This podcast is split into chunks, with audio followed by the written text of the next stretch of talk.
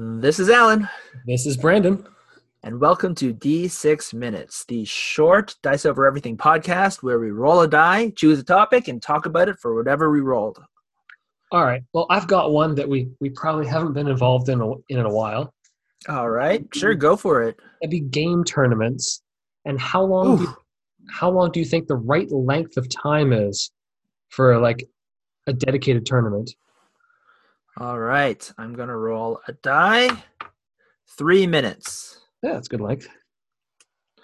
Okay, so for me, um, a tournament should be it can't be too short, right? Because then you don't feel fulfillment. It's just like a game night. Uh, generally, it, it needs to feel, you know, like you you've really, uh, you know, and oftentimes when people co- go to tournaments, it's the feeling that they they've, you know, a lot of people don't get to play enough, and they want to go to a tournament to really get that stuff out. So I'd say it can't be too short. But if it's too long, it exhausts people, and you start cutting off people who can't, uh, don't have the the stamina to go for too long. Um, and if it's too extra too long, you know, people start spelling. So, so I'd say Oh. Mm, yeah. I'd say the ideal time for me is around six, five, six hours. Yeah, I think I'd be kind of agreeing with that. That if if you only had like a morning tournament or an afternoon tournament, that doesn't feel like enough enough gaming. Yeah, it has to be meaty. So, so to me, I, I guess it's around five hours. To me, you'd start at one and you'd go to six, and then after six, you you you kind of like do your whatever award ceremonies and shit, mm-hmm. and then you go for dinner with anyone you know that doesn't have obligations. That can go out, go to the bar, take a, take a couple drinks. That's my ideal thing. Which means technically your games then have to be if you want three rounds in a normal tournament. So games to be, have to be more like a- specific, to be more specific, we're talking about five hours of actual game play, right? Not we're not talking about the downtime. No, it could be less. It could be less. You're talking about five hours like start time to like to after you've done announcing the winners, or like Uh, the end of the last game. starting starting the game to the end of the last game. So you have a little bit like 15 more minutes of. Uh, that's why I said five to six, right? So if you add a little more downtime, you can go, you know, a little bit longer. But generally around there, um, I feel like what you So- end up is like an hour and 15 minutes for every game. Hour and Three 15. rounds, hour and fifty minutes every game, or almost four hours of gameplay. I mean, you could play smaller games. Like you could be playing Warcry, Mhm. where the game's much quicker. Yep. Which then I guess you could have a shorter tournament. Mhm. But so five to six hours. Like on practical terms, let's say you then started at nine thirty Mhm. and you went for six hours. That's nine thirty till three thirty. Yeah, 9:30. First of all, you should never have a tournament that starts so early. I know they do all the time though. And Yeah, I know. So there, there's a difference, though, right? You have your average tournament, and Yeah. then you have your event tournament, right? okay, so Like your more- so your we'll be more championship, where everyone, yeah, exactly. So you have two different types. Like, is it is it your like monthly tournament? That's what I'm saying, five to 6 realistic. Mhm. Sometimes when you want your event tournament, it could even go two days, right? In which case, seven or eight hours per day is possible. But the entire idea is that after the tournament, you're supposed to be exhausted, right? Mhm. You're supposed to give more than enough gameplay for the people so that they get exhausted in the end. Okay. Okay. So I would say, yeah. So we've got like a tiny bit of Yeah. oh, we're No, we don't have any more time. No, we don't. Okay, that's pretty good. Anyways, we're good. Yeah, we got to. Apparently, we've got to talk more about this. We have different different ideas. All right,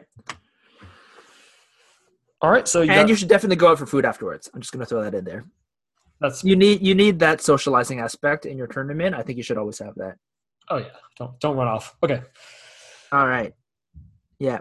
Um. All right. I got a question now. Um. So I've been getting into. Oh no, I'm not going to do that one.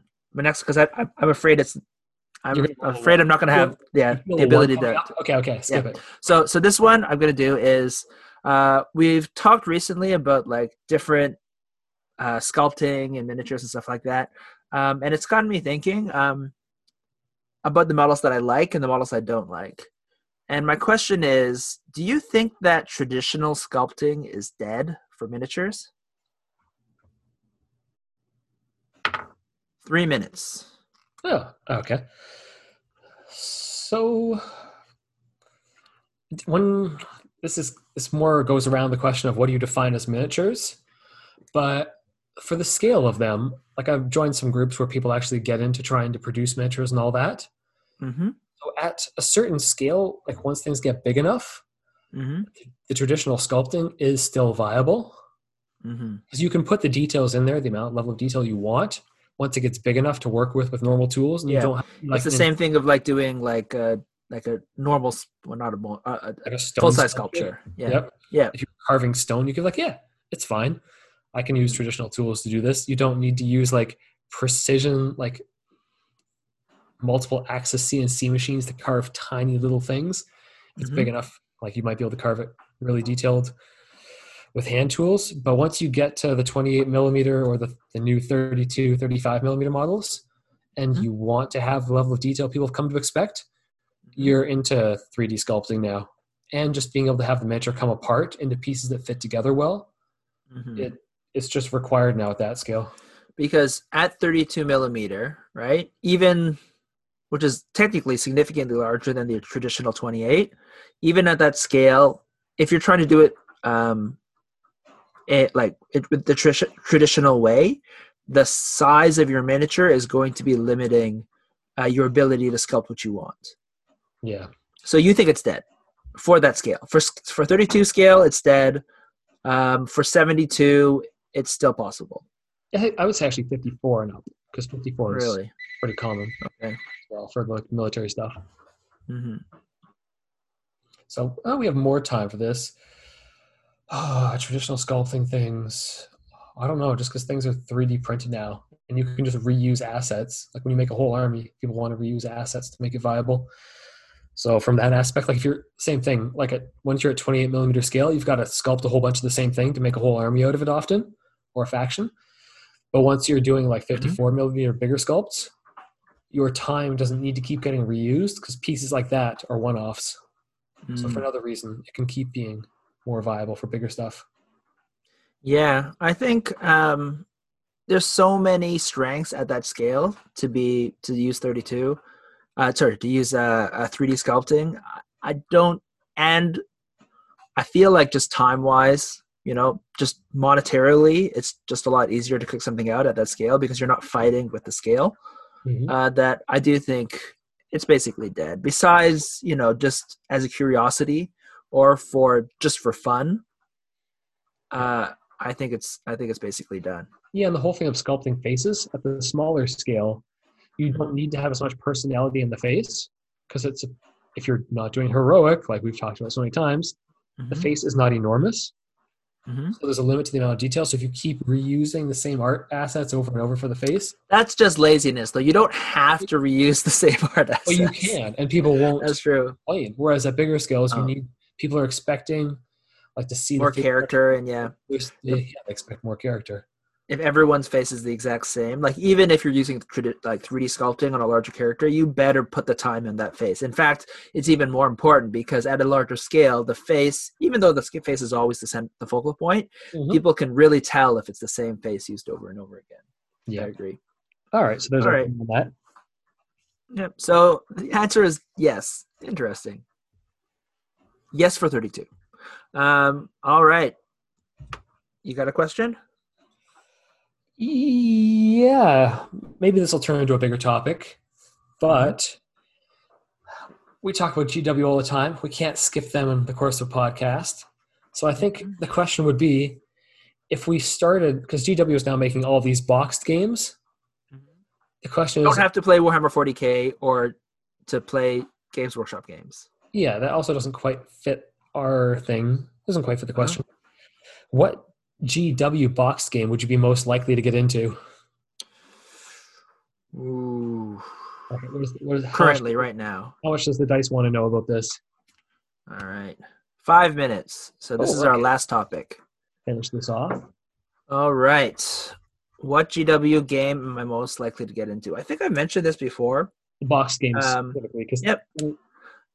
Uh, I think last time, so I have actually gotten into a bunch of games, uh, unlike you.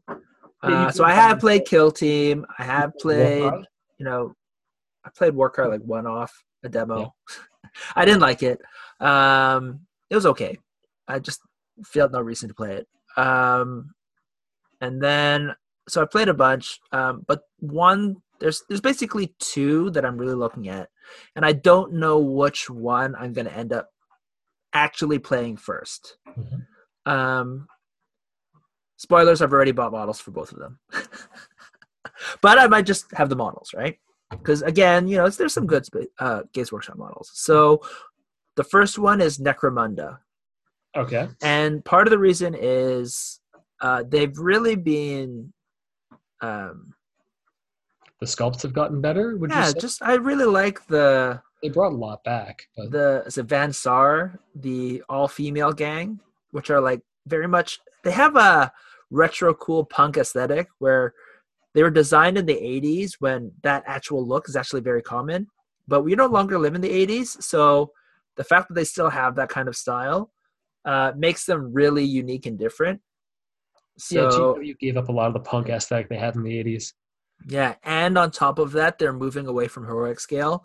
So even though they're and and female models have always been a little bit less heroic scale because they you always they always want to make the the female models pretty, and obviously heroic scale is just an abomination, so it looks terrible. So they always try to make them more realistic. Um, so the models are generally like they're not fully uh, like true scale, but they're much closer. So I I did buy those models and I love them. Um, but I'm not sure I'll actually play Necromunda before the other one that I'll talk about after you tell me about yours. Okay. So when I said when I said one of the games you bought into, you'd actually bought into Shadespire. Oh yeah, I did A bit of it. find a shade. I didn't like that one either. Yeah, the gameplay the gameplay of that wasn't it didn't just didn't feel right for a miniature game. It felt too Yeah, it felt very board gamey or card gamey, you could say. It was like a card game with miniatures as opposed to a miniatures game with cards. Mhm. But I could see myself playing Warcry because it plays like an actual miniature game. And Mhm. people at the store, once it comes back open, seem to be into that sort of thing. Mhm. I think it's got a better balance than, well, I actually just like to look better than Kill Team because Kill Team and Warcry are fairly similar scale games. They, how they're Yeah. so fairly similar. There's lots of terrain packs that come out for them. Yep. But the aesthetic of it, and I think the gameplay I just like better Interesting. from the videos. I actually like the gameplay. Okay, so there's some issues with Kill Team, um, in that uh, they have a lot of cruft that they kept from uh, 40k because if I feel like they tried to make it a um, stepping stone. So they made it different, but not. They didn't cut the ties entirely. Whereas Warcry, I think basically they learned from Kill Team, and they're like, "Why did we keep all this cruft?" So they literally it's its own thing, right? And and it's its own model set that is entirely different from Age of Sigmar, which is the equivalent in, in the thing, except that um, they just convert the models into their system, which in some ways is really good. It's just that I don't really like. I actually like the the ideas of war the Warcry game less than I like the ideas of Kill Team. So I'm I don't know. I don't really like it. And and honestly, like Warcry is a lot more similar to other games that we really like. Uh, Yep. But I would and it has the same kind of space. So I, I just couldn't see myself playing it, honestly. I could only see myself playing it out of peer, peer pressure. I hope that doesn't happen. All right. Maybe we should play this other game that I'm going to say, which is Okay. I feel like it, you know, it's going to be a while before we actually start playing these games, right? Because lockdown. Uh, but the other game I think is very, very different than all the other kind of games we play. Whereas I think Warcry kind of sits in a spot that is very similar to, to other games. Like, so I don't, I don't think it fits into our, what do you call it? Into the rotation of games Mhm. right? But this game is very different and very has is very well respected.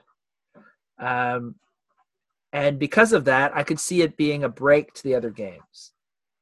Can you guess what game I'm talking about from that description? Gamma Wolves. That's not a that's, that's not a Games Workshop game. Oh yeah, that guy loves I Games Workshop. forgot. The maker just loves Games Workshop. Yeah. Um, it's uh, Blood Bowl. Blood Bowl. Blood Bowl. Yeah. Spoilers: I bought models for Blood Bowl too. So this is entirely different game, and actually, um, the different topics. So yes, this is the bonus Sorry? round. This is a bonus round because it's no longer any of our topics. No, no, this is this is the game. This is the game that I think I will play. The Games Workshop game. Uh, it's very good chance that this is the the next Games Workshop game I'll play because I don't know why they released like a Blood Bowl second edition. I don't know why it started interesting me, but the idea of the aesthetic and everything just seemed fun. And then you know, I've never actually played it, and it's so well regarded. You know, some people think it's the best uh, uh, Games Workshop game ever created. And it's so different and it's like some sort of simulationist thing and they even create factions that are intentionally crappy for play for people to play like in sports right? Sometimes you want to just play the underdog and so like all right this this uh, faction is not supposed to be balanced this is the crappy faction yeah, you know what? if you want to lose and you want to try to be the underdog to come out and win use this faction well, no, but you say like you know your opponent's too good, they're too experienced. Like no, no, you can't be playing a top tier faction against me, dude. Yeah else. and then it feels like the aesthetic is so it, it i haven't played it but i'm really interested to see if the aesthetic is really like sports right because in sports that's how it is right like in professional sports right blood bowl is a, a fantasy version of nfl american football created by a british company right so by british people so it's an interesting kind of filter um, and they're not trying to be balanced so of course I tried to buy the the faction that is the most ridiculous, but apparently not the weakest because they created even weaker faction. So I bought the halfling faction. Yeah. Because I, I thought the like we should models were so awesome. They look so stupid. They have they're like little fat halflings, uh, you know, hobbits, uh, with like pots and stuff as as helmet armor. Uh, It's amazing. Yeah, well, are, They're not entirely crappy because I think they have um, a tree man to make it to make them a little bit better, but. yeah, I don't remember the tiers. I can't memorize that. If I It doesn't matter. Anyways, that's the one that I want to play, and, it, a lot of it is literally just the game. And I, it, it- it's different than Necromunda. Necromunda, I still am attracted to the game, but it's a lot of the models and the aesthetics. Whereas Blood Bowl, I'm really interested in the gameplay and everything, and I feel like it'll tell a good story. And it's very different from the other games I had we played. Right, Necromunda, fantasy kind of not fantasy, sorry, sci-fi which is mixed with Infinity, right? Skirmish Infinity, and then it also has the uh, leveling up, but then we play Frostgrave for that. So I'm just like, well, whereas Blood Bowl is entirely different. Yeah, I think we have people who play everything GW at our store, so you'll get a chance to try it. Yeah, you, you you're not interested? Uh, I'll let someone else be a guinea pig, or I should videos. But One day I'm just gonna show up with two armies and say, "Here, Brandon, this is your army. Let's play." Mhm. All right, man. Uh, so that's it. As usual, we ran over and on every single one of our topics, but you know we No, love no, talking our about first two we were our first Oh, two were good. I wrote them down. We're pretty close. Yeah. All right. Um, yeah. If you have any questions you want us to answer, uh, give us a shout. Find us on Facebook, email us, do whatever you need to get in contact with us, uh, and we'll uh, answer questions. Yeah, let us know what GW game we should get into that only has ten or less models. yeah. All right. Uh, has been Alan. Yeah, it's been Brandon. Okay, done. We're at the end. If you want to uh, reach out to us, you can find us on Facebook at Dice Over Everything. Uh, join our group at Dice Over Everything Group, or you can email us at contact at diceovereverything.com. Yeah, and if you want to see what we're working on, you can go to diceovereverything.com. Uh, so, yeah, that's it. Thanks for listening. Bye.